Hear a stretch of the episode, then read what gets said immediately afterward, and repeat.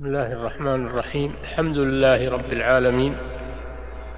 وصلى الله وسلم على نبينا محمد وعلى آله وأصحابه أجمعين. الصيام له آداب فلا يكفي أن الإنسان يمسك عن الطعام والشراب والمباحات. هذا شيء لا بد منه ولكن لا يكفي حتى يمسك عن المحرمات. إذا كان ممنوعا من المباحات والطيبات من الأكل والشرب وما أباح الله له فكيف لا يمسك عن المحرمات؟ محرمات يجب الإمساك عنها دائما وأبدا للصائم ولغيره لأنها محرمات. وهي حدود الله عز وجل. قد قال الله تعالى تلك حدود الله فلا تقربوها أي محرماته لا تقربوها. لم يقل لا تقعوا فيها أو قال لا تقربوها يعني ابتعدوا عن حدودها وعن الأسباب الموصلة إليها احتياطا. فلهذا جاء في الحديث من اتقى الشبهات قد استبرأ لدينه وعرضه ومن وقع في الشبهات وقع في الحرام كالراعي يرعى حول الحماء يوشك أن يقع فيه. ألا وإن لكل ملك حمى ألا وإن حمى الله محارمه. فيبتعد المسلم عن المحرمات وأسبابها في حالة الصيام وفي غير حالة الصيام وطول حياته وطول عمره دائما وأبدا. ولكن الصائم آكد في تجنبها محافظة على صيامه لأنها مع كونها محرمات وكونها يأثم من ارتكبها ويعاقب فإنها تؤثر على الصيام تؤثر على العبادة وقد تذهب بأجرها فلا يبقى للصائم أجر مع تعبه وتركه للطعام والشراب ومع جوعه وعطشه. لا يكتب له أجر. هذه خسارة عظيمة يتعب ولا يكتب له أجر. نعم لا يكتب له أجر. إذا لم يمتنع عن المحرمات. بعض الناس يهون عليه أنه يترك الطعام والشراب لكن لا يهون عليه أنه يترك الغيبة والنميمة والشتم وقول الزور والكلام المحرم. تجده وهو صائم يطلق لسانه في الكلام البذيء والكلام المحرم والغيبة والنميمة والسباب لا يتورع عن ذلك مع أنه صائم وقد قال النبي صلى الله عليه وسلم لا يكن يوم صوم أحدكم ويوم فطره سواء. قال عليه الصلاة والسلام فإن سابه أحد أو شاتمه أحد فليقل إني صائم إني صائم. فلا يرد على من سبه ولا يشتم من شتمه. وإن كان ذلك جائزا وقصاصا لكن الصائم يترك هذا ولا ينتصر لنفسه بأن يسب من سبه أو يشتم من شتمه حفاظا على صيامه. فإذا كان هذا لا يجوز من باب القصاص وأخذ الحق فكيف لمن هو المعتدي وهو الظالم؟ هو الذي يتطاول على الناس بلسانه وكلامه. وقد سمعتم حديث المرأتين اللتين كاد كادتا أن تموتا من شدة العطش فذكرتا للنبي صلى الله عليه وسلم فأعرض عنهما ثم إنهما ذكرتا له مرة ثانية فأراد صلى الله عليه وسلم أن يبين للناس أن يبين للناس شناعة الغيبة والنميمة فدعا بهما فأمر إحداهما أن تقي يعني تستفرغ ما في جوفها استفرغت نصف قدح قيحا وصديدا ودما عبيطا ثم أمر الأخرى فقاءت فملأت القدح. عند ذلك قال رسول الله صلى الله عليه وسلم لهذا المنظر البشع الذي هو معجزة من معجزاته صلى الله عليه وسلم. قال إن هاتان إن هاتين صامتا عما أحل الله لهما يعني من الطعام والشراب والمباحات. وأفطرتا يعني تركتا ما أباح الله وأفطرتا على ما حرم الله. فدل على أن الغيبة تفطر الصائم. أفطرتا على ما حرم الله عليهم جلست إحداهما إلى الأخرى فجعلتا تأكلان لحوم الناس. هما صائمتان عن الطعام والشراب لكنهما مفطرتان بالغيبة والنميمة. بمعنى أنه لا فائدة من صيامهما. فهذا مثال أراد النبي صلى الله عليه وسلم أن يبينه. لأمته وهذا من معجزاته صلى الله عليه وسلم. فلو أن هؤلاء الذين يغتابون الناس ويقعون في أعراضهم تقيأوا لملأوا الدنيا من القيح والصديد ولظهرت منهم العجائب ولكن الله سترها عنا ولكنها محفوظة لديه سبحانه وتعالى. وأيضا هؤلاء يتعبون بلا فائدة يصومون ولكن ليس لهم أجر عند الله سبحانه وتعالى لأنهم ظلموا واعتدوا. فإذا كان هذا شأن الغيبة والنميمة فغيرهما مثلهما أو أشد من الكلام المحرم. هذا في اللسان. والمطلوب من الصائم أن يشغل لسانه بذكر الله وبتلاوة القرآن وبالكلام الطيب حتى يحافظ على صيامه ويسلم من لسانه. فإن آفة اللسان أعظم الآفات. قد قال صلى الله عليه وسلم وهل يكب الناس في النار على وجوههم أو قال على مناخرهم إلا حصائد ألسنتهم؟ الإنسان يتهاون بالكلام ولا يحسب له حسابا ولكنه هو أخطر شيء عليه. اللسان هذا مثل السيف بين الحنكين. هذا اللسان الذي في فمك هذا أخطر من السيف. يحصد حسناتك ويأكل أعمالك ويوردك النار يوم القيامة. لسانك فاحفظ لسانك في حالة الإفطار وفي حالة الصيام. احتفظ من لسانك شد التحفظ. فقد قال الله تعالى ما يلفظ من قول إلا لديه رقيب عتيد. ما يلفظ من قول سواء كان قولا طيبا وذكرا لله عز وجل فهذا يكتب لك. يكتبه ملك الحسنات الذي عن اليمين.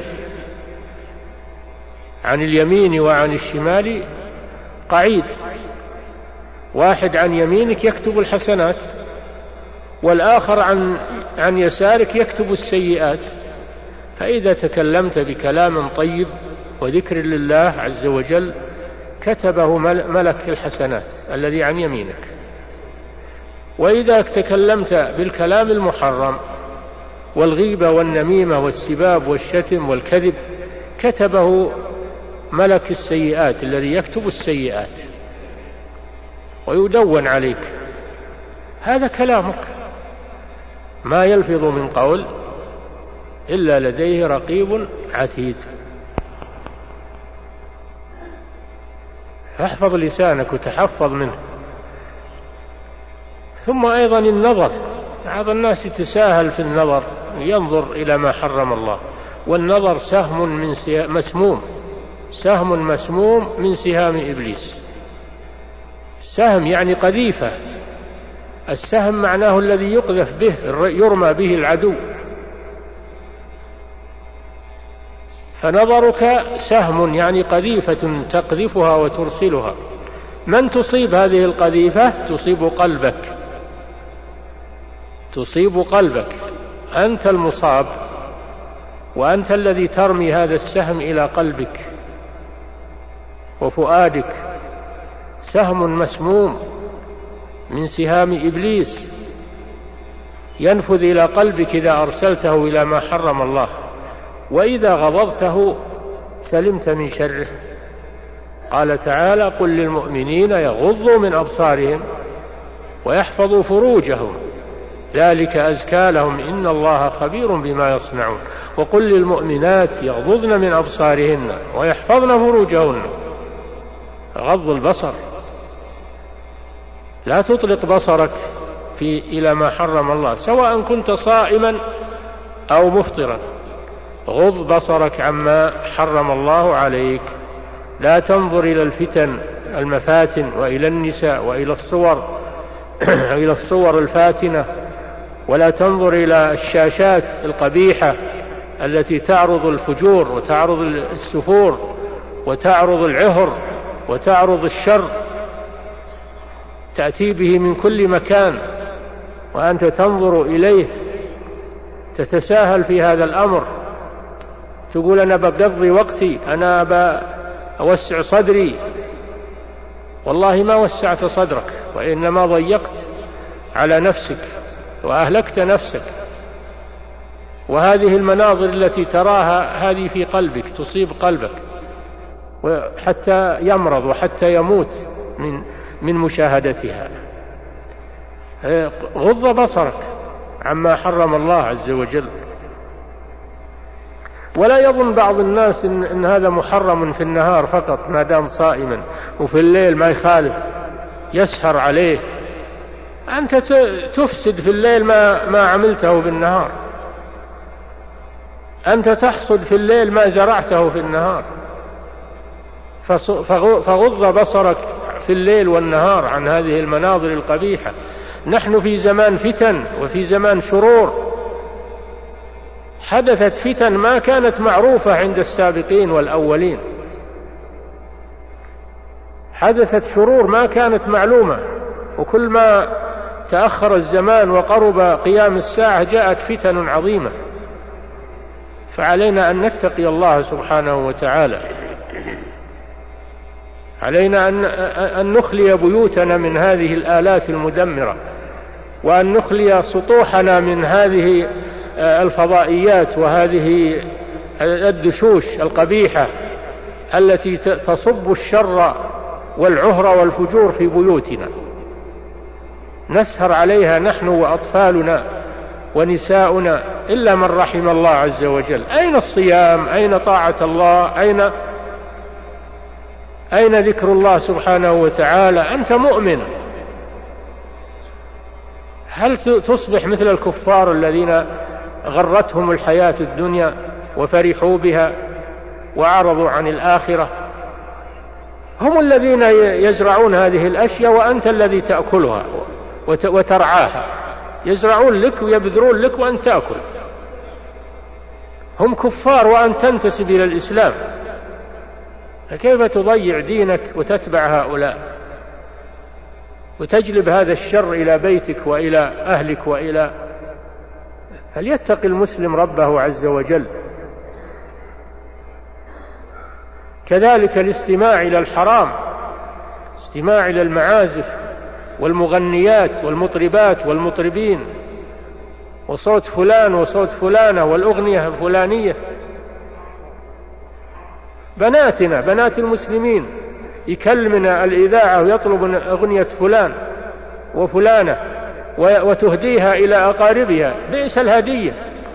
تهديها إلى أقاربها أغنية فلان وأغنية فلان. بل, بل قد تهديها إلى أمواتها. هذا من غرور الشيطان ومن فتن الشيطان ولا حول ولا قوة إلا بالله. فعلينا أن نتقي الله عز وجل وأن نحافظ على ديننا عموما وعلى صيامنا خاصة وعلى شهرنا بالأخص. نسأل الله يوفق الجميع لما يحب ويرضى. صلى الله وسلم على نبينا محمد وعلى آله وأصحابه أجمعين. بسم الله الرحمن الرحيم. الحمد لله رب العالمين صلى الله وسلم على نبينا محمد وعلى آله وأصحابه أجمعين. النبي صلى الله عليه وسلم له شمائل وخصائص وصفات عظيمة لا يشاركه فيها غيره لأن الله اصطفاه واختاره. لرسالته وهداية خلقه فجبله على خير الخصال وطيب الصفات. فكان في كل مجال من مجالات الخير لا يسبق عليه الصلاة والسلام. لا في صلاة الليل ولا في صيام النهار ولا في الدعوة إلى الله والأمر بالمعروف والنهي عن المنكر ونشر الخير ولا في الجهاد في سبيل الله عز وجل ولا في الإنفاق في سبيل الله. كان في كل مجال من مجالات الخير لا يسبقه أحد عليه الصلاة والسلام. ومن ذلك أنه كان ينفق الأموال في سبيل الله عز وجل. فإنه صلى الله عليه وسلم كانت تأتيه الأموال الكثيرة من الجهاد والمغانم والموارد التي فتحها الله عليه وكان لا يدخر منها شيئا لنفسه بل كان يجوع صلى الله عليه وسلم وكان يستدين الطعام يشتريه بثمن مؤجل يستدين لأهله ولبيته. وأما الأموال التي تأتيه من مال الله عز وجل فإنه كان ينفقها في سبيل الله. لا يدخر منها شيئا. وكان يعيش عيشة الفقراء ويبذل البذل الذي لا يستطيعه ملوك الدنيا. فكان صلى الله عليه وسلم ينفق المال الجهاد في سبيل الله يجهز يجهز الغزاة ويعد العدة بالسلاح وغيره للمجاهدين. ويشتري الدواب والخيل والإبل للغزو في سبيل الله عز وجل.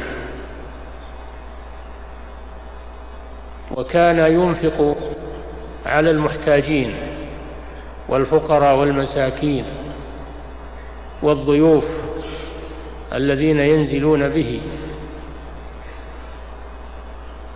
وكان يعطي الكفار الذين يرجو إسلامهم يتألفهم على الإسلام فيعطيهم حتى يهديهم الله ويدخلون في الإسلام عن رغبة ومحبة. كان يتألفهم صلى الله عليه وسلم بالمال. كانوا يكرهونه ويبغضونه ويبغضون دعوته فكان يعطيهم من مال الله ويعطيهم حتى يحبوه ويحبوا دعوته ويعلموا أنه رسول الله وأنه ما جاد بهذا المال إلا أنه رسول الله. ما أخذ شيئا لنفسه. مع أنه تأتيه الأموال العظيمة ولكنه كان ينفقها ولا يبقى عنده منها شيء. حتى إنه مرة صلى بالناس فلما سلم قام مستعجلا حتى استغرب الصحابة رضي الله عنهم عجلته ما كان من عادته. قام مستعجلا إلى بيته فلما سئل أخبرهم أنه كان فيه شيء من المال كان عنده شيء من المال ولم يخرجه فبادر صلى الله عليه وسلم إلى إخراجه وإنفاقه وإيصاله إلى مستحقيه. ما كان يبيت عنده شيء من المال في بيته أو أو يخزن شيئا من المال بل بل الأموال التي تأتيه من من الجهاد ومن الموارد الشرعية كان ينفقها في سبيل الله عز وجل ويعيش هو وأهله عيشة الفقراء حتى إنه يأتي عليه الشهر والشهران لا توقد في بيته نار. كما قالت عائشة رضي الله عنها بل كانوا يتعيشون بالماء والتمر الأسودين الماء والتمر. فيعيش في نفسه وأهله عيشة الفقراء ويستدين عليه الصلاة والسلام بالثمن المؤجل ويرهن الرهن في الدين الذي عليه ويأتيه الناس يطالبونه ومنهم من يشتد عليه بالطلب ويتكلم فيقابله صلى الله عليه وسلم بالكلام الطيب ويعطيه الزيادة على حقه. ويقول خيركم أحسنكم قضاء. ويقول إن لصاحب الحق مقالا. وكان ما يأتيه من الأموال لا يستقر عنده ويعتبره ليس مالا له وإنما هو مال لله. والله أمره فهو قاسم عليه الصلاة والسلام. الله هو المعطي والرسول صلى الله عليه وسلم هو القاسم يقسم بين الناس. فكان يعطي ضعيف الإيمان حتى يقوى إيمانه. ويعطي الكافر الذي يرجى إسلامه حتى يسلم. فكان يعطي الكافر وهو يبغضه أشد البغض فما يمسي حتى يكون أحب إليه من كل شيء. وكان يعطي الكافر الذي يكره الإسلام فما يمسي حتى يكون الإسلام أحب إليه من الدنيا وما فيها. وكان يعطي الكفار الذين يخشى شرهم على المسلمين. يدفع شرهم عن المسلمين بذلك. وهكذا كان صلى الله عليه وسلم. كان أجود الناس. وكان يتضاعف جوده في رمضان أكثر من غيره. حتى يكون صلى الله عليه وسلم في رمضان أجود من الريح المرسلة. فينبغي للمسلم أن يقتدي به صلى الله عليه وسلم وأن يستخدم هذا المال الذي أعطاه الله إياه استخدمه في الخير استخدمه في الإنفاق في سبيل الله في إعطاء المحتاجين وسد عوز المعوزين.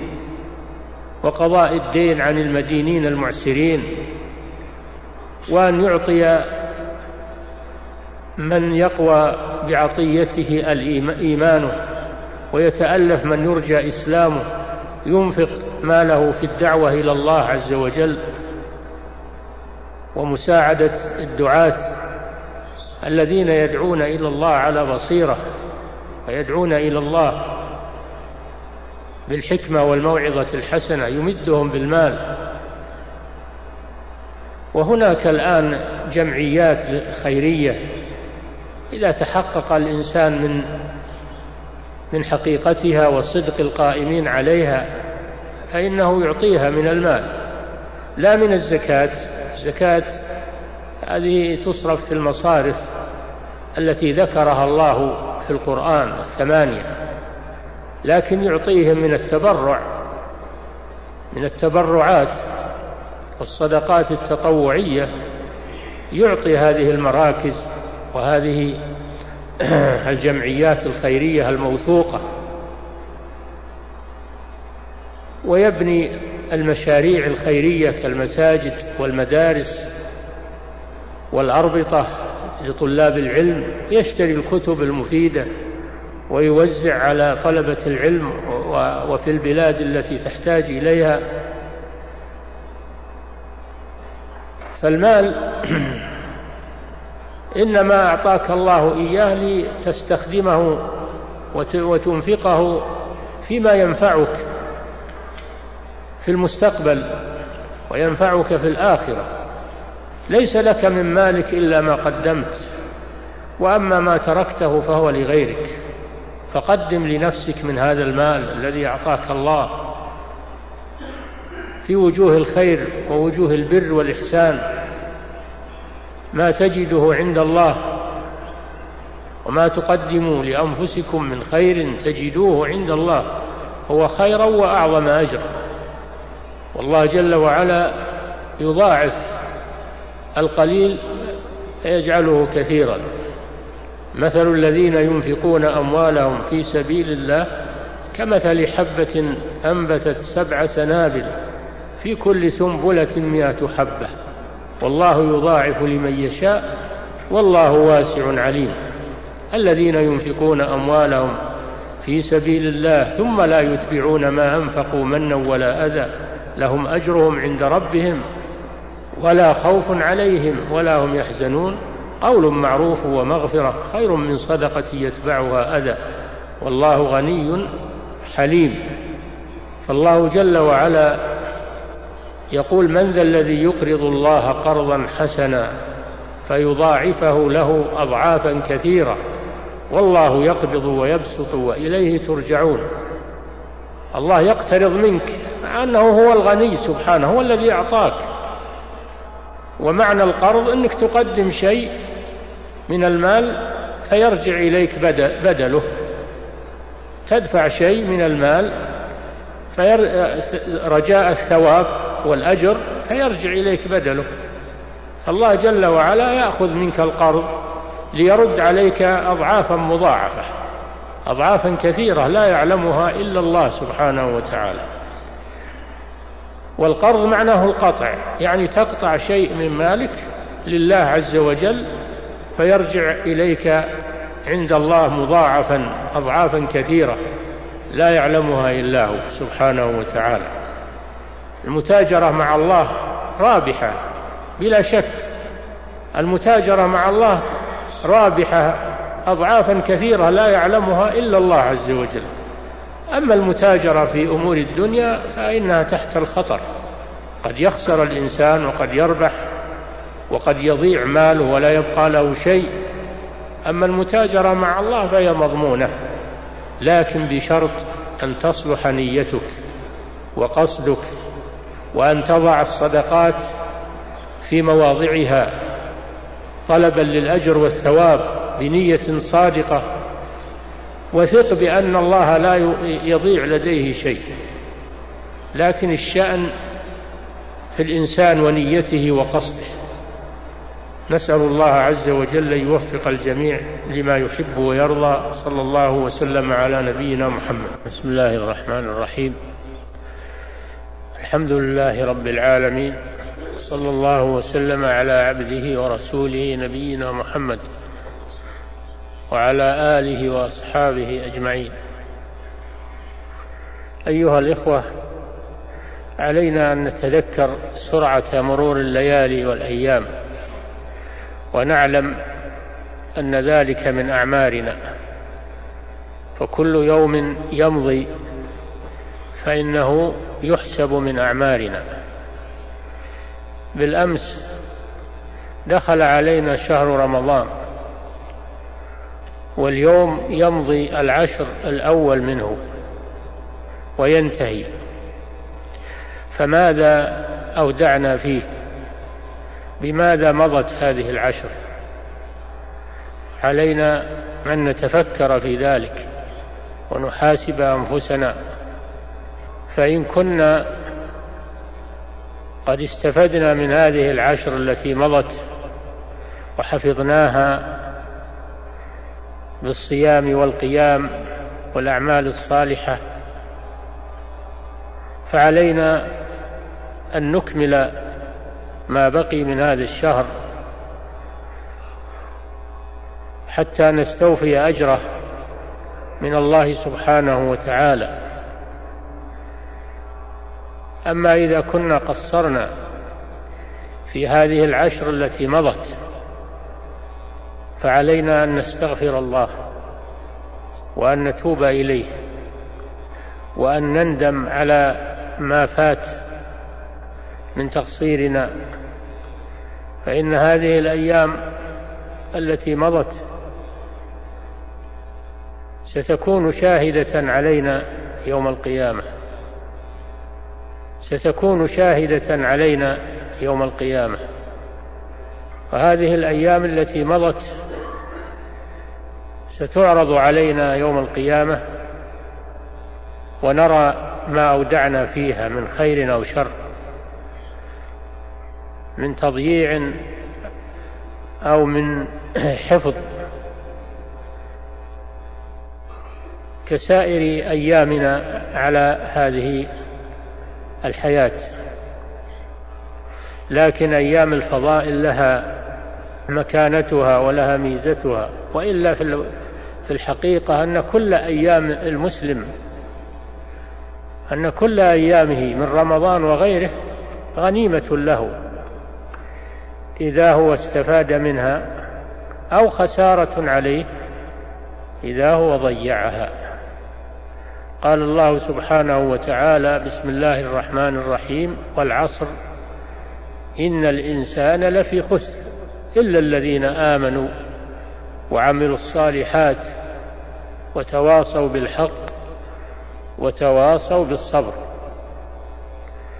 أقسم سبحانه وتعالى وحلف سبحانه بالعصر الذي هو الزمان والوقت وهو سبحانه يقسم بما شاء من خلقه. وأما المخلوق فلا يجوز له أن يقسم إلا بالله.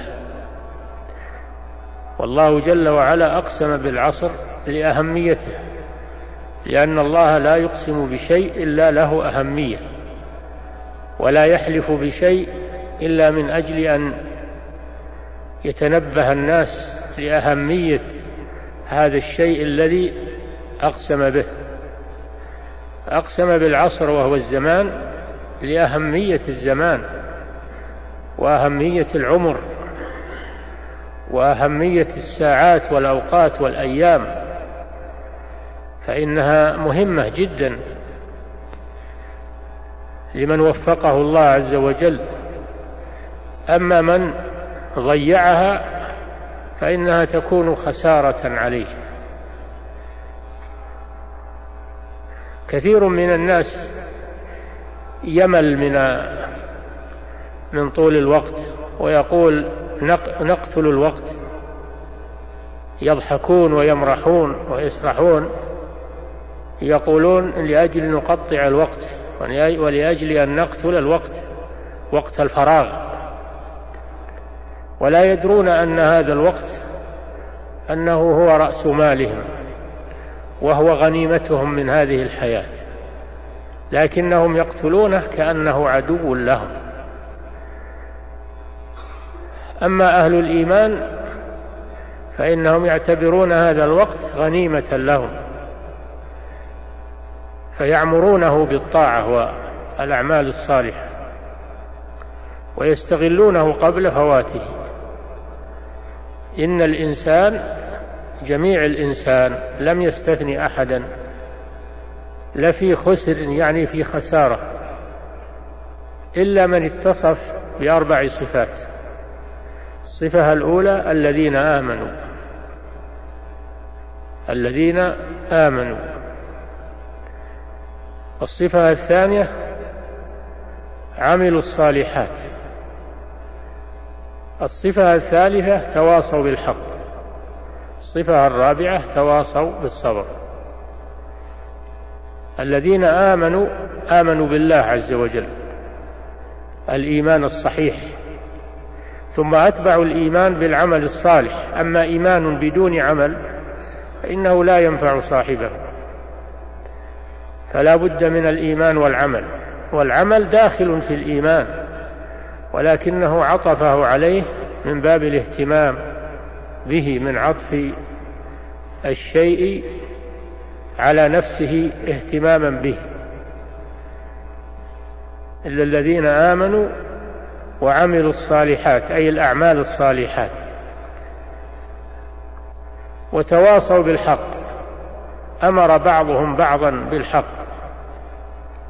ودعا بعضهم بعضا إلى الحق. فهذا يشمل الدعوة إلى الله ويشمل الأمر بالمعروف والنهي عن المنكر ويشمل تعليم العلم النافع نشر العلم النافع.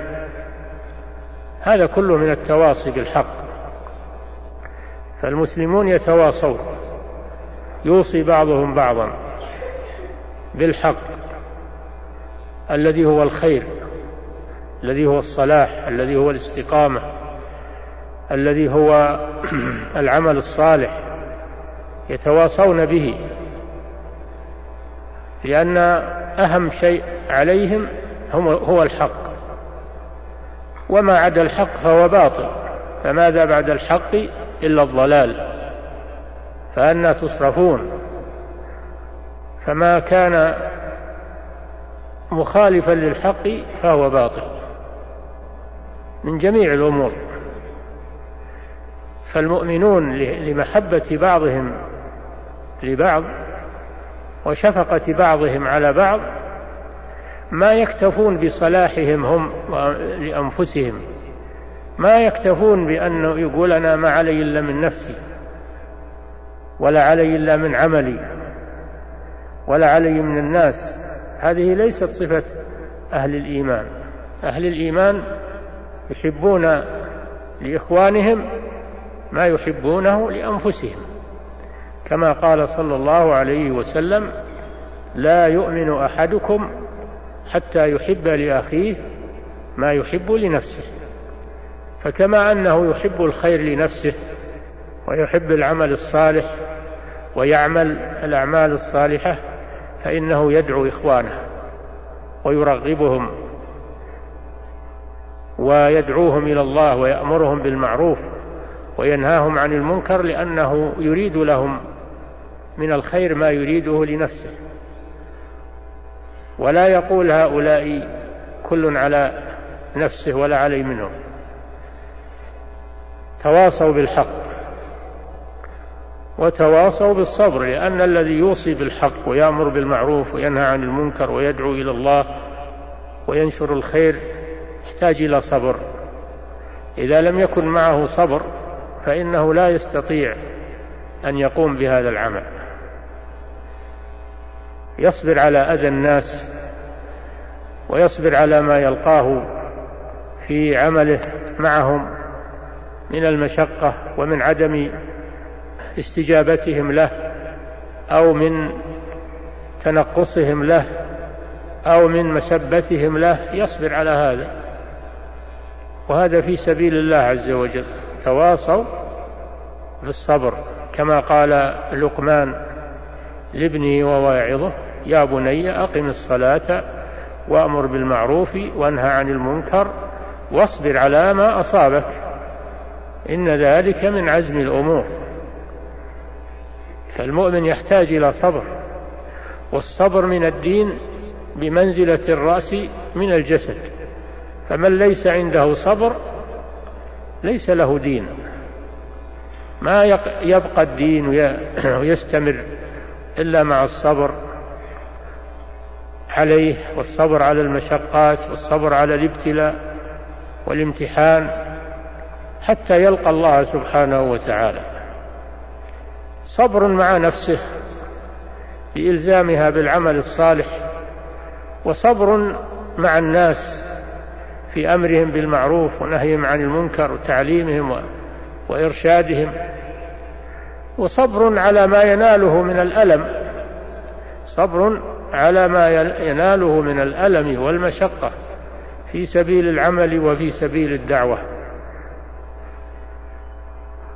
فهذه أربع صفات من اتصف بها سلم من هذه الخسارة. ومن فاتته هذه الصفات أو بعضها فإنه واقع في هذه الخسارة. إن الإنسان لفي خسر. إلا الذين آمنوا وعملوا الصالحات وتواصوا بالحق وتواصوا بالصبر. فكل منا يعرض نفسه على هذه الصفات في هذه السورة العظيمة. هل هو متصف بها ومحقق لها أو مقصر فيها؟ فيتدارك يتدارك أمره قبل الفوات.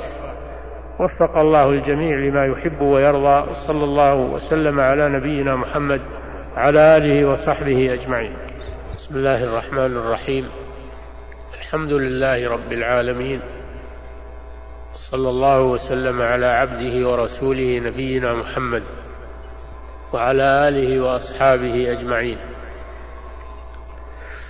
لا شك أن تلاوة القرآن العظيم من أفضل الأعمال لأنه كلام الله سبحانه وتعالى فهو أشرف الكلام وأعظم الكلام ولأننا ولأننا مأمورون باتباعه والعمل به ولا بد من تلاوته لأنه لا يمكن العمل به إلا بتعلمه. وتعليمه وتلاوته وتدبره ومعرفة معانيه لأننا مأمورون بأن نعمل بما فيه. فنعمل بأوامره ونجتنب ما نهى عنه. فلا بد من معرفته تماما. وذلك بتعلمه وتعليمه وتلاوته وتدبره وتفسيره. فهو الكتاب المنزل علينا لهدايتنا ودلالتنا على سبيل النجاة وتحذيرنا من سبيل الهلاك. فنتقرب إلى الله سبحانه وتعالى بتلاوته. قال سبحانه إن الذين يتلون كتاب الله وأقاموا الصلاة وأنفقوا مما رزقناهم سرا وعلانية يرجون تجارة لن تبور ليوفيهم أجورهم ويزيدهم من فضله. إنه غفور شكور. ثم أورثنا الكتاب الذين اصطفينا من عبادنا. الكتاب هو القرآن. والذين اصطفينا اخترنا وهم هذه الأمة. فالله جل وعلا اختار هذه الأمة المحمدية وأنزل عليها أشرف كتاب أنزله على رسول. تعلمه وتعليمه أجر كما قال صلى الله عليه وسلم خيركم من تعلم القرآن وعلمه. وفي تلاوته أجور مضاعفة كما قال صلى الله عليه وسلم من قرأ حرفا من كتاب الله فله حسنة والحسنة بعشر أمثالها. لا أقول ألف لام ميم حرف ولكن ألف حرف ولام حرف وميم حرف. ففي كل حرف حسنة وفي كل حس وفي كل حسنة عشر أمثالها مضاعفة. وهذا فضل عظيم. والله يسر القرآن للتلاوة والعمل. كما قال تعالى ولقد يسرنا القرآن للذكر فهل من مدكر؟ يحفظه الصغير والكبير. ويحفظه العامي والعالم لأن الله يسره سبحانه وتعالى يسره للذكر سهل حفظه وسهل تلاوته وسهل العمل به لمن أقبل عليه فهو الصراط المستقيم الطريق الموصل إلى الله سبحانه وتعالى. ولا شك أن سنة الرسول صلى الله عليه وسلم والأحاديث الصحيحة أنها مفسرة للقرآن ومبينة للقرآن وموضحة للقرآن. فهي وحي من الله سبحانه وتعالى كما أن القرآن وحي من الله لكن القرآن متعبد بلفظه وتلاوته وأما الحديث فإنه وحي من الله ولكن لم يتعبد بتلاوته وإنما أمر بتعلمه والعمل به. وأما الحديث فإنه وحي من الله ولكن لم يتعبد بتلاوته. وإنما أمر بتعلمه والعمل به.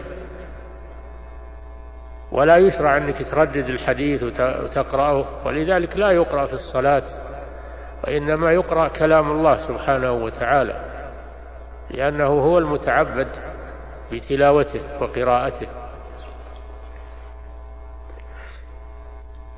فيجب على المسلم أن يعتني بكتاب الله ولا يغفل عنه.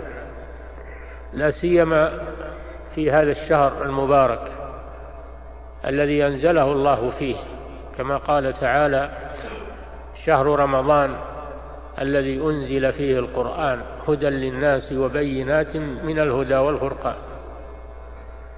قال تعالى إنا أنزلناه في ليلة القدر إنا أنزلناه في ليلة مباركة وذلك في شهر رمضان.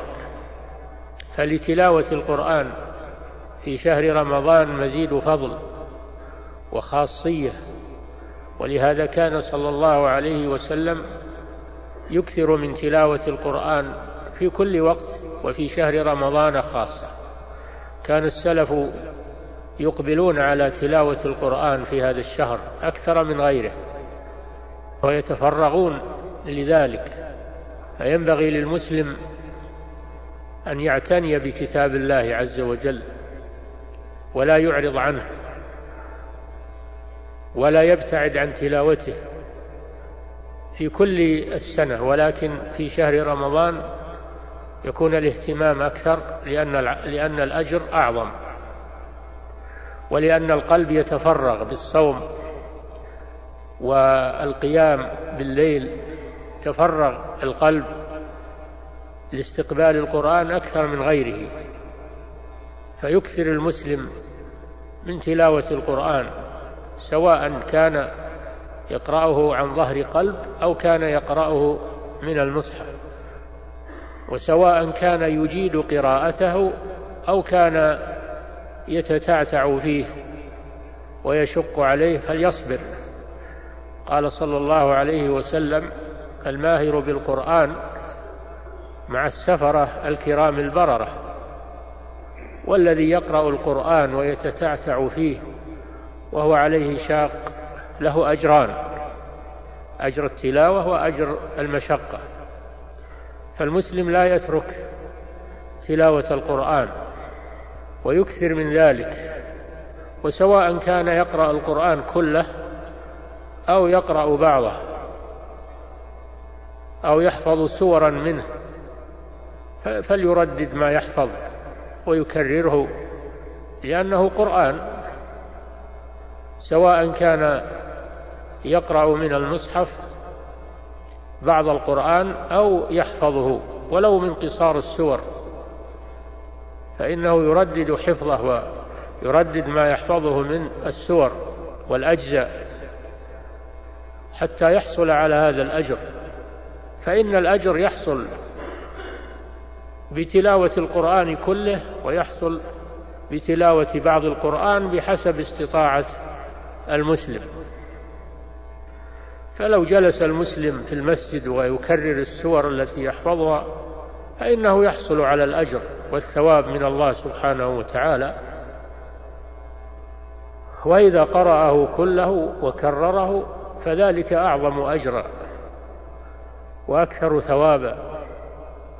إنما المسلم لا يبتعد عن القرآن يكون له نصيب من تلاوة القرآن يوميا على طول السنة يرتبط بكتاب الله ويكون له حزب يقرأه يوميا ولو كان قليلا ولو لم يختمه في الشهر إلا مرة.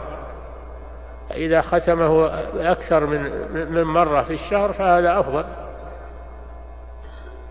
فلو حزبه ثلاثين حزبا كل يوم يقرأ جزء هذا فيه خير كثير. ولو حزبه ثلاثة أثلاث يقرأ في كل يوم عشرة أجزاء هذا خير كثير. ولو حزبه عشرة كل يوم يقرأ ثلاثة أجزاء كان ذلك خير كثير. المهم أنه لا يكون يمضي عليه شهر ولم يقرأ كتاب الله عز وجل. يكون مرتبطا به تمام الارتباط ولا يكون معرضا عنه. لا يتلوه.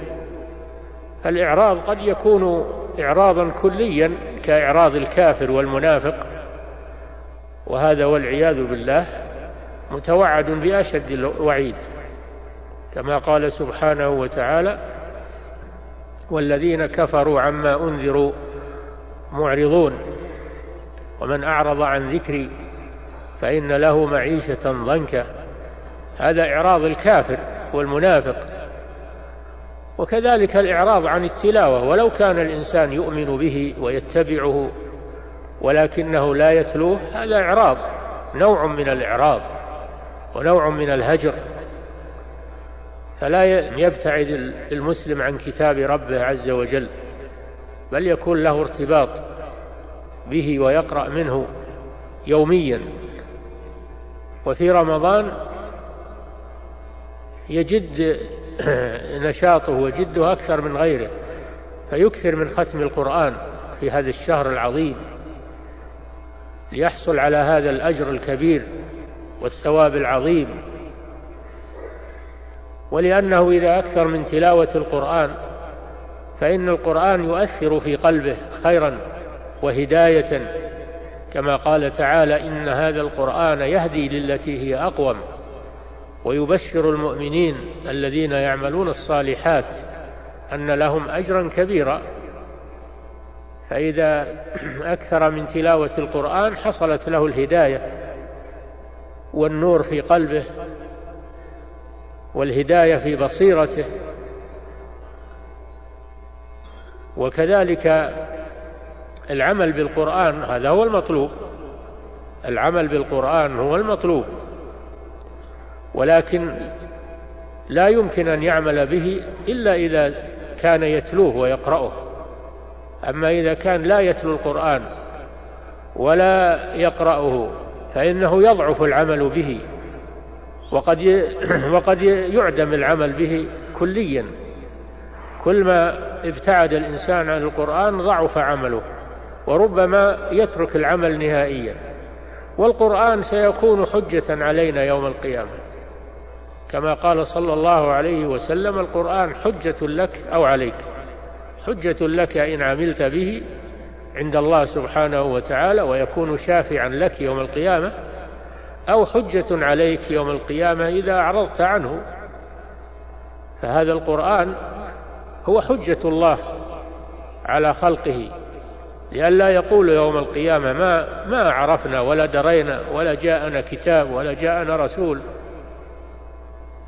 الله أقام الحجة على خلقه.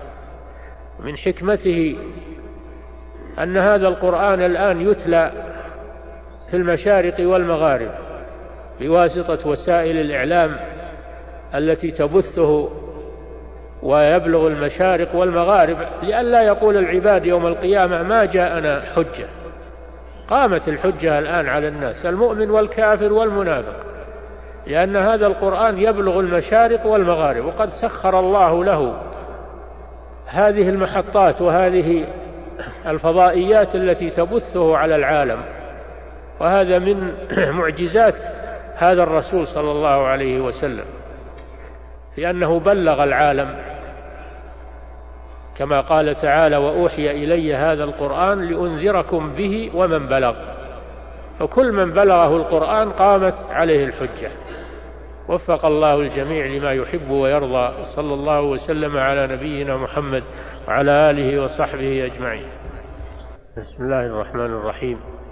الحمد لله رب العالمين وصلى الله وسلم على نبينا محمد وعلى آله وأصحابه أجمعين.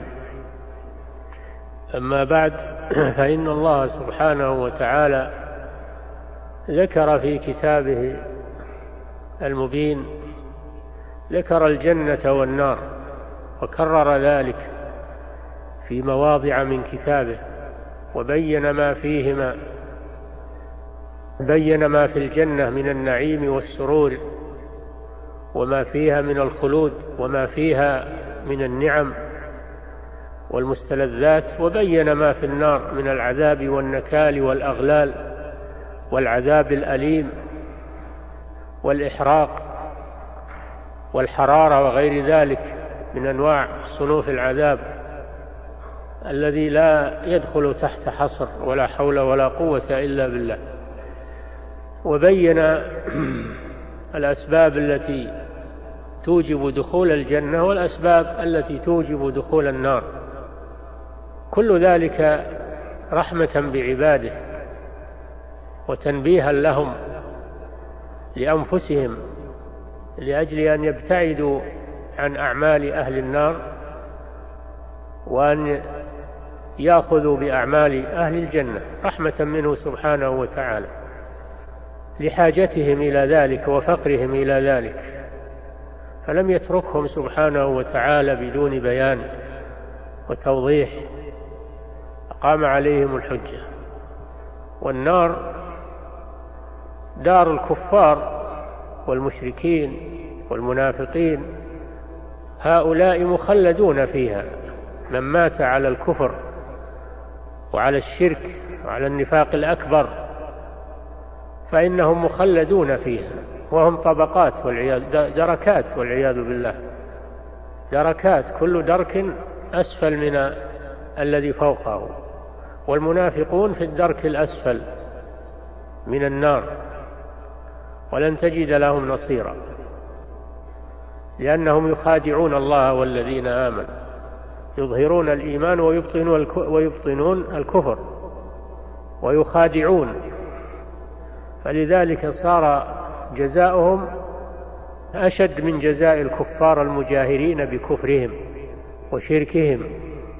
وكذلك يدخل النار من المؤمنين العصاة. قال تعالى ومن يعص الله ورسوله فإن له نار جهنم. توعد الزاني بالنار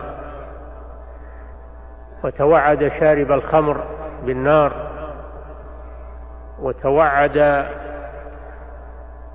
على أنواع من الذنوب الكبائر بالنار وتوعد آكل الربا بالنار وإن كانوا مؤمنين إذا فعلوا هذه الأفعال فإنهم متوعدون بالنار. ثم هم تحت المشيئة. إن شاء الله غفر لهم ولم يدخلهم النار وإن شاء الله أدخلهم النار وعذبهم فيها ما شاء الله جل وعلا من المدد ثم يخرجون منها ولا يخلدون فيها ولكن قد يبقون فيها طويلا حتى يتفحموا ويكونون فحما. من العذاب ثم يخرجون منها.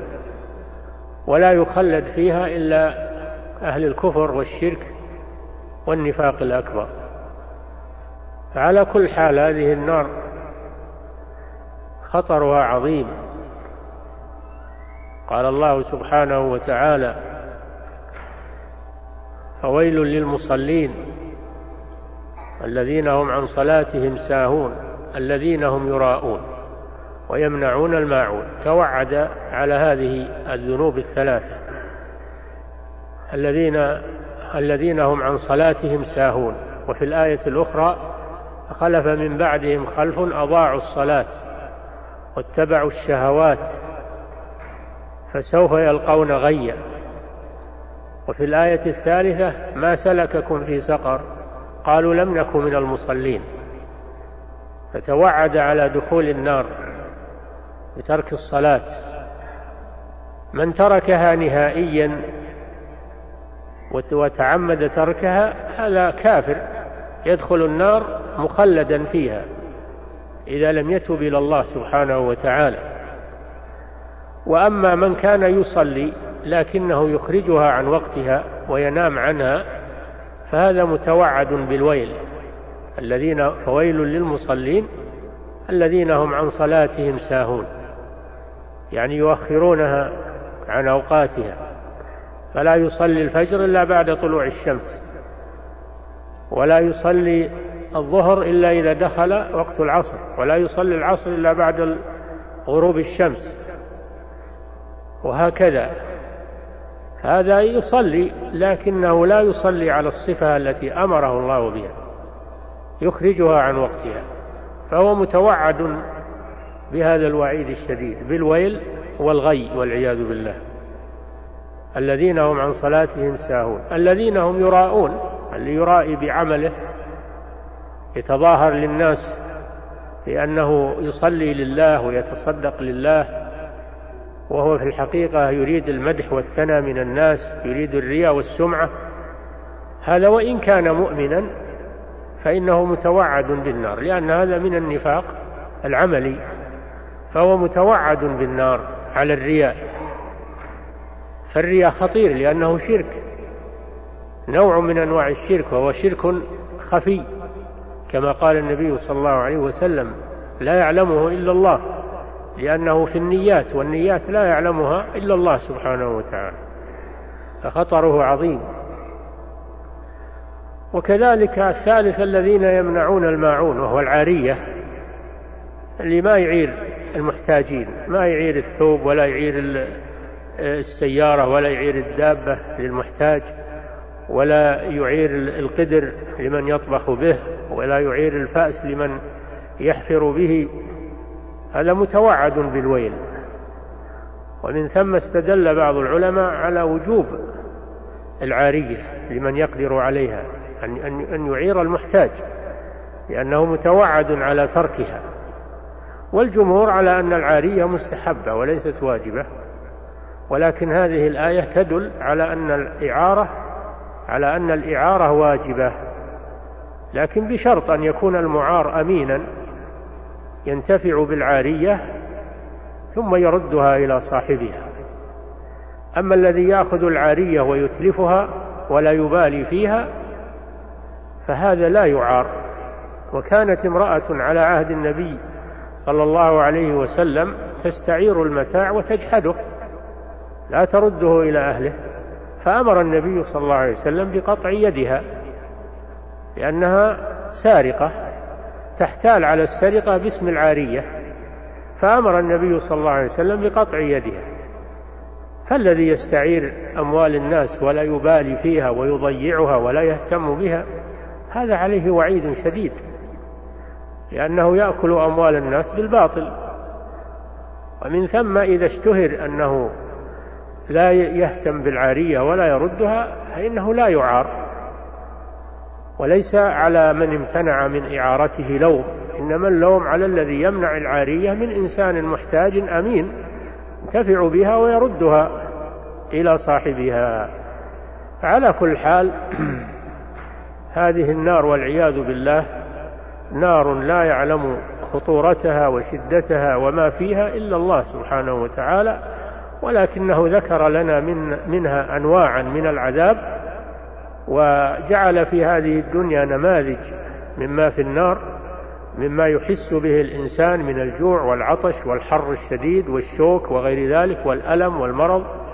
هذه أنواع من عذاب النار والحمى وكل هذه من أنواع العذاب الذي في النار.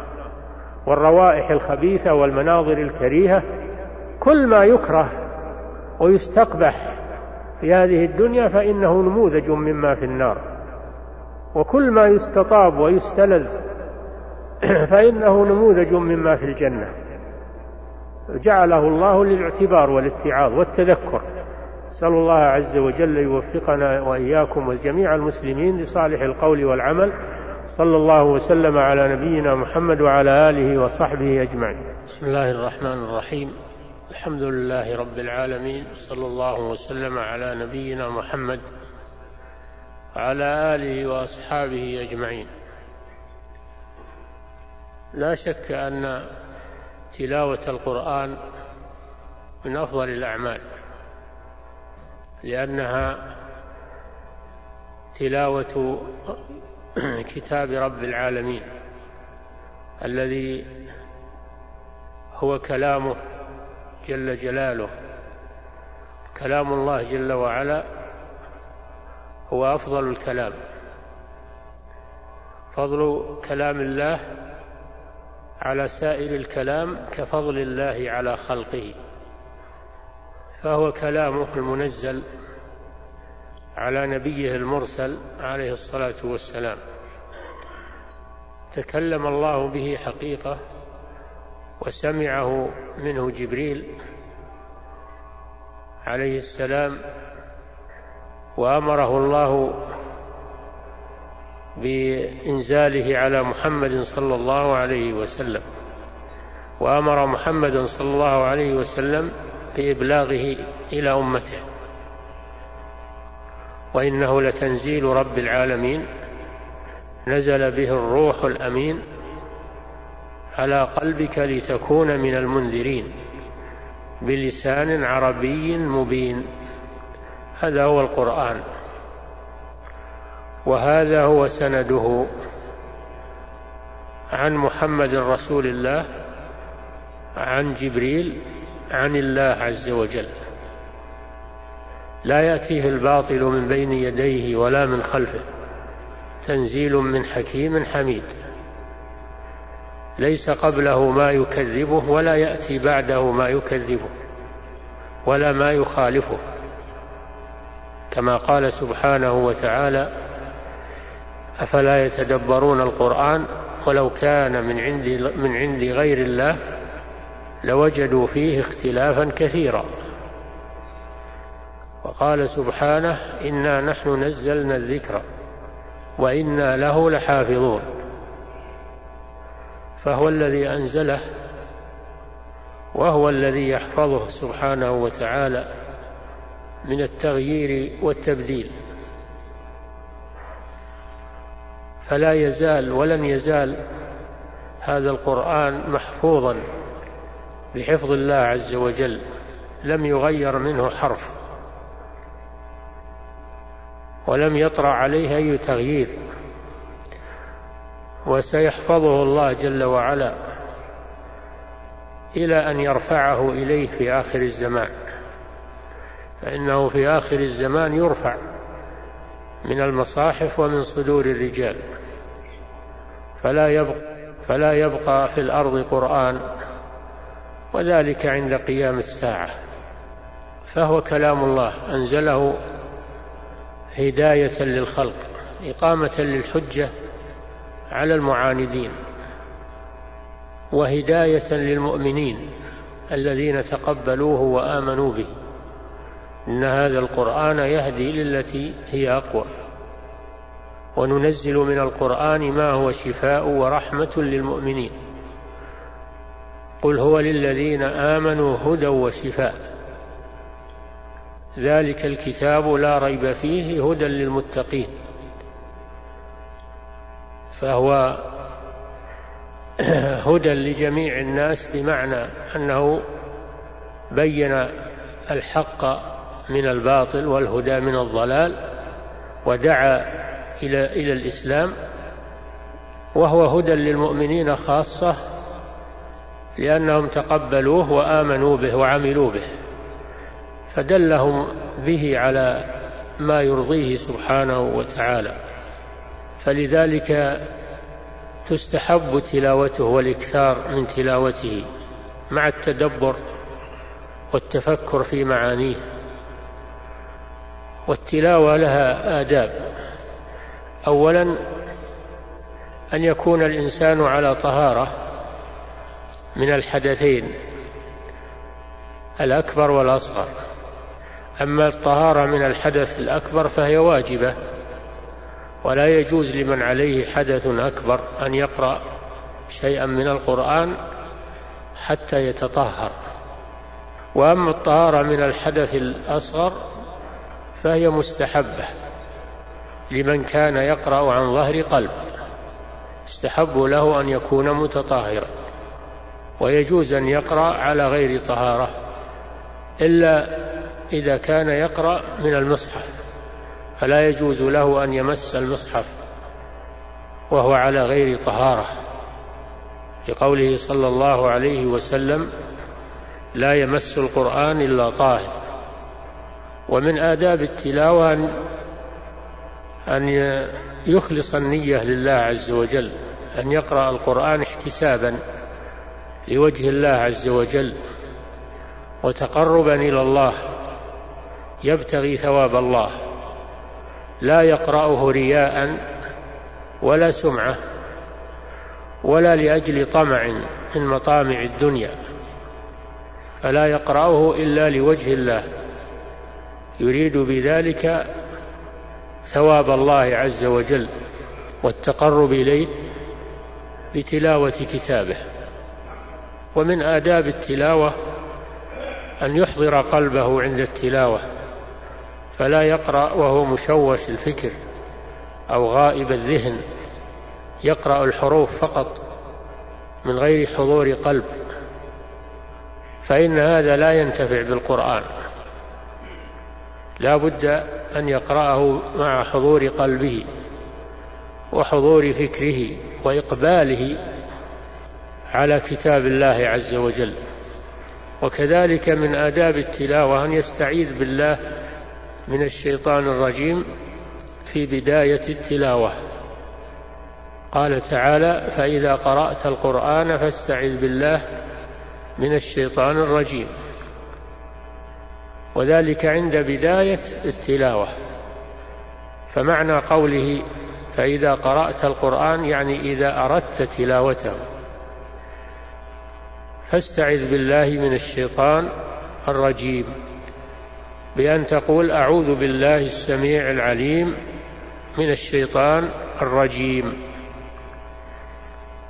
من أجل أن تسلم من شر الشيطان فلا يحضر عندك ويصرف قلبك عن القرآن أو يغلطك في ألفاظ القرآن ويشوش عليك القراءة. فإذا استعذت بالله من الشيطان الرجيم في بداية التلاوة بحضور قلب فإن, فإن الله يصرف عنك هذا الشيطان ويمنعه منك فتتمكن من تلاوة القرآن على الوجه المطلوب بتدبر وإقبال قلب وتأثر بكلام الله عز وجل. فإن الله جل وعلا يقول لو أنزلنا هذا القرآن على جبل لرأيته خاشعا متصدعا من خشية الله. فلو أن القلوب حضرت حضورا صحيحا عند تلاوة القرآن لكان لها شأن وانتفاع بكلام الله عز وجل ولتأثرت وخشعت لله ولصلحت الأعمال واستقامت الأحوال. لأن هذا القرآن هدى ورحمة وشفاء ونور وروح وذكر لله عز وجل. فإذا, فإذا حضر القلب عند تلاوته وتأمل فيه فإنه يؤثر فيه تأثيرا عجيبا. ويكون القرآن هو دليله إلى الخير. ويتأثر بالقرآن فيعمل بأوامره ويترك نواهيه ويتخلق بأخلاقه. فلو أن قراء القرآن تأدبوا بآداب التلاوة لصار لهذه التلاوة تأثيرا عجيبا عليهم. وأما إذا قرأوه بألسنتهم فقط ولم يتدبروه ولم يتفكروا فيه أو قرأوه رياء وسمعة أو قرأوه لأجل طلب الدنيا فإنهم لا ينتفعون به ولا يؤثر فيهم. وقد جاء في الحديث أن قوما في آخر الزمان يقرؤون القرآن لا يتجاوز حناجرهم. يقيمونه يقيمون حروفه ويجودونه ولكنهم لا يعملون به ولا يتدبرونه فلا يتجاوز حناجرهم إنما هو باللسان فقط ولا حول ولا قوة إلا بالله العلي العظيم. ثم على القارئ القرآن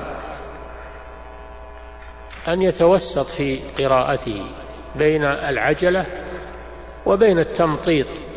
فلا يمططه ويمدده تمديدا زائدا عن الحد كما يفعله بعض المتنطعين ولا يهذه هذ الشعر ويسرع فيه وإنما يتوسط في تلاوة القرآن حتى يكون له لذة ويكون له حلاوة ويكون خفيفا على القلب وعلى الأسماع هذا من هذه جملة من آداب تلاوة القرآن. نسأل الله عز وجل أن يجعلنا وإياكم من أهل القرآن الذين يتلونه حق تلاوته ويؤمنون به ويعملون به. وصلى الله وسلم على نبينا محمد وعلى آله وأصحابه أجمعين. انتهت مادة هذا الشريط ويسرنا أن نكمل ما تبقى من هذا الشريط بهذه المادة. بسم الله الرحمن الرحيم. الحمد لله رب العالمين. اللهم صل وسلم على عبدك ورسولك نبينا محمد وعلى آله وأصحابه أجمعين. أما بعد نعرض أسئلتكم أيها الإخوة على صاحب الفضيلة الشيخ صالح بن فوزان الفوزان. في هذه الليلة ليلة السابع والعشرين من شهر شعبان من عام ألف وأربعمائة وثنتين وعشرين. هذا السؤال يا صاحب الفضيلة يرجو فيه أن توجهوا أن توجهوا توجيها حول قدوم شهر رمضان وما يجب على المسلم تجاه ذلك. بسم الله الرحمن الرحيم. الحمد لله رب العالمين صلى الله وسلم على نبينا محمد وعلى آله وأصحابه أجمعين. أما بعد عما قريب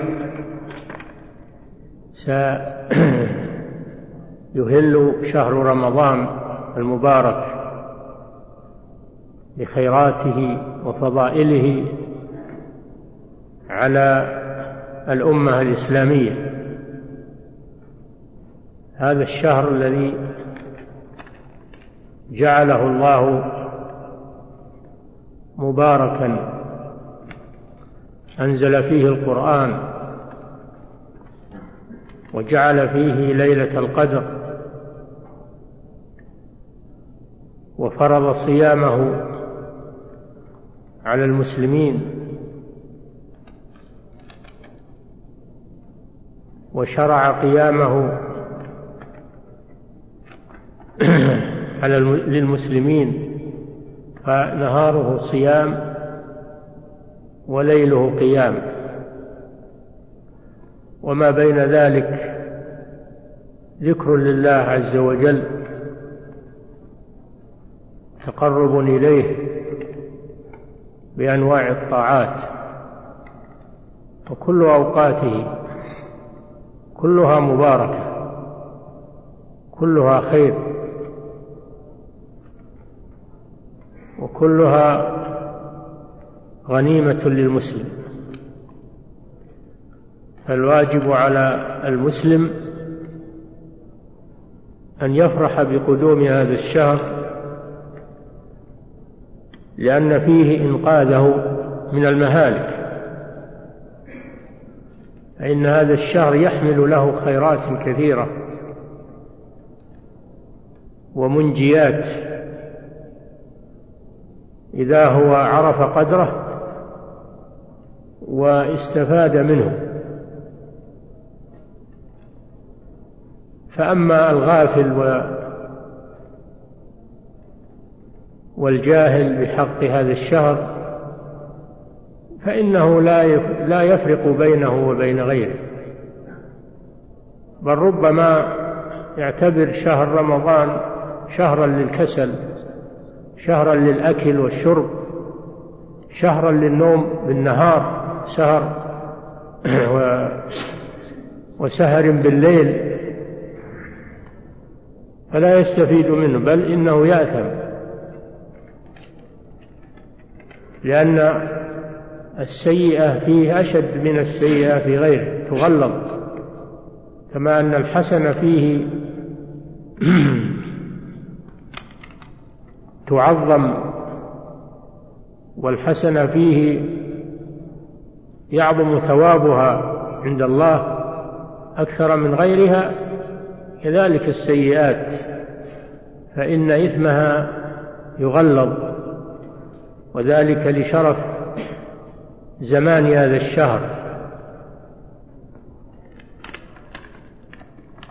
فإنسان يمر عليه هذا الشهر ويخرج دون أن يستفيد. هذا في الحقيقة ليس بإنسان. هذا حيوان أو أو أقل من الحيوان. الحيوان لا يؤاخذ وهذا يؤاخذ. فالحقيقة أن هذا شهر عظيم ينبغي استقباله بالتوبة والاستعداد للأعمال الصالحة وأن المسلم يفرح به فرحا شديدا. قل بفضل الله وبرحمته فليفرحوا. المسلم يفرح بمواسم الخير. كما أن أصحاب التجارة وأصحاب الأموال يفرحون بمواسم البيع والشراء وذلك عرض عاجل وقد يكون ضررا عليهم صاحب الشهوات يفرح بشهواته وقد تكون ضررا عليه ومهلكة له. أما هذا الشهر فإن الفرح به فرح بفضل الله وفرح برحمة الله ولا يفرح به إلا أهل الإيمان. أما أهل النفاق وضعاف الإيمان فإن هذا الشهر يكون ثقيلا عليهم لأنه يحبس حرياتهم وشهواتهم ولا يتمكنون فيه مما كانوا يتمكنون في غيره فهو يكون ثقيلا عليهم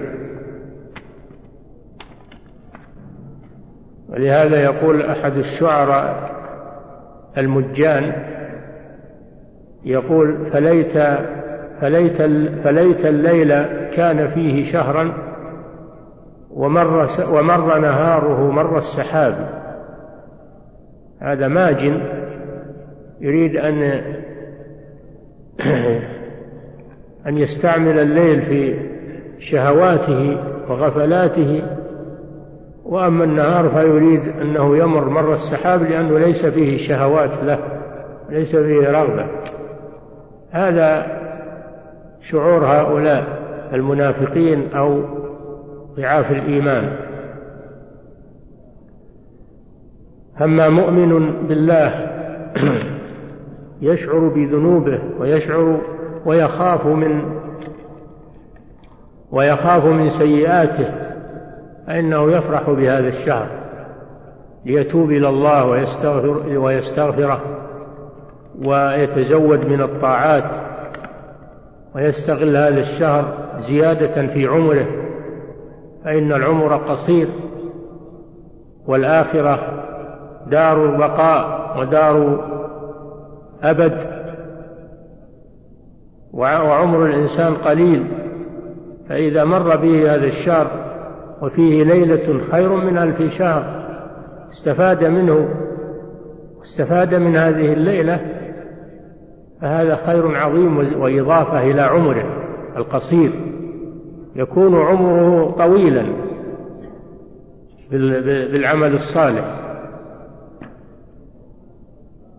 فمن رحمة الله بهذه الأمة أنه شرع لها هذا الشهر. لما كانت أعمارها قصيرة شرع لها هذا الشهر تمديدا في أعمارها وزيادة في أعمالها. أسأل الله أن يجعلنا وإياكم ممن يبلغه الله هذا الشهر ويوفقه للعمل الصالح والاستفادة من هذا الشهر وأن لا يجعلنا وإياكم من الغافلين الخاسرين. نعم. أحسن الله إليكم صاحب الفضيلة. هذا سائل يقول فيه صاحبه هل ورد نهي عن صيام التطوع بعد منتصف شهر شعبان وما توجيه هذا النهي؟ نعم. ورد حديث عن النبي صلى الله عليه وسلم أنه قال إذا انتصف شعبان فلا تصوموا. والمراد الذي المراد والله أعلم الذي لم يصم أو من أول الشهر وإنما يبدأ الصيام بعد منتصف الشهر.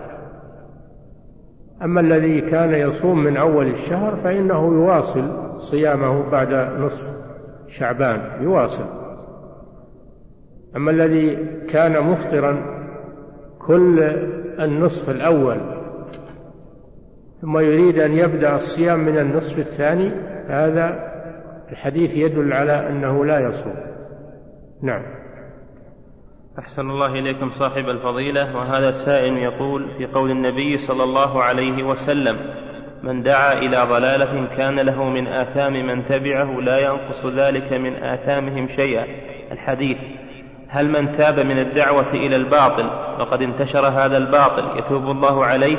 أم ينطبق عليه هذا الوعيد في هذا الحديث؟ من تاب تاب الله عليه إن كان يدعو إلى الضلال تاب صار يدعو إلى الحق.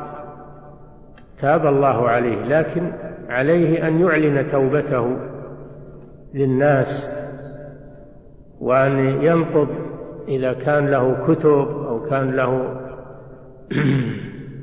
أشرطة مسجلة دعوة الباطل فإن عليه أن ينقض هذه الكتب وهذه الأشرطة بكلام يظهر, يظهر فيه تراجعه حتى لا يحتج أحد حتى لا يحتج أحد بما مضى منه. فإذا صرح وبين فإنه يكون قد برأ نفسه. أما إذا سكت الناس يحتجون بما مضى منه ولا يدرون أنه تاب أو لا يصدقون أنه تاب. نعم. أحسن الله إليكم صاحب الفضيلة وهذا السائل يقول هل يجوز حلق الشنب؟ نعم الرسول صلى الله عليه وسلم أمر بإحفاء الشوارب وجز جز الشوارب ولا تترك تطول. ولكن حلقها نهائيا هذا مكروه لأنه يشوه الوجه فيقصها قصا ويجزها ويخفيها هذا يكفي. قال صلى الله عليه وسلم أحفوا الشوارب جز الشوارب. ولم يقل احلقوا الشوارب أن في حلقها تشويها للوجه. نعم. والعلماء يكرهون حلق الشوارب نهائيا. بل بعضهم يغلظ في هذا. نعم. أحسن الله إليكم صاحب الفضيلة. وهذه سائلة تقول امرأة أكرهها زوجها على الجماع في نهار رمضان فأبت ثم حاول معها فأفطرت بشرب الماء أولا ثم سمحت له بجماعها فماذا يلزمها والحالة هذه؟ إذا كان صحيحا ما قالت إنه أكرهها وأجبرها فليس عليها شيء في هذا وصيامها صحيح لأنها مكرهة والمكره لا ينسب إليه فعل إلا من أكره وقلبه مطمئن بالإيمان عفي لأمة الخطأ والنسيان وما استكره عليه. شربها للماء لا قيمة له. إذا شربت الماء متعمدة متعمدة الإفطار أفطر. أما إذا كانت ما شربت وإنما أجبرها على الجماع فإن صيامها مستمر ولا حرج عليها لأنها مكرهة. نعم. أما إذا كانت شربت متعمدة فإنها تصوم هذا اليوم لأنها أفسدته هو لم يكرهها على الشرب. شربت مختارة متعمدة ولم يكرهها على الشرب فتقضي هذا اليوم. نعم. طالبات كلية التربية لا يؤدين صلاة الظهر إلا بعد خروجهن من الكلية في منازلهن لأنه لا يوجد وقت فراغ معد في الجدول. ما حكم تأخيرهن لهذه الصلاة وأدائها في المنزل بعد الخروج من الكلية. لا بأس إذا كن يؤدين الصلاة قبل أن يخرج وقتها يؤدينها في البيوت قبل أن يخرج وقتها فلا بأس بذلك. وهن معذورات لعدم المكان المناسب و فإذا كنا يؤدينها قبل جزا الله فضيلة الشيخ خير الجزاء. فلا حرج عليه وجعلنا الله وإياكم ممن يستمعون القول فيتبعون أحسنه وتقبلوا تحيات إخوانكم في تسجيلات الراية الإسلامية بالرياض. والسلام عليكم ورحمة الله وبركاته.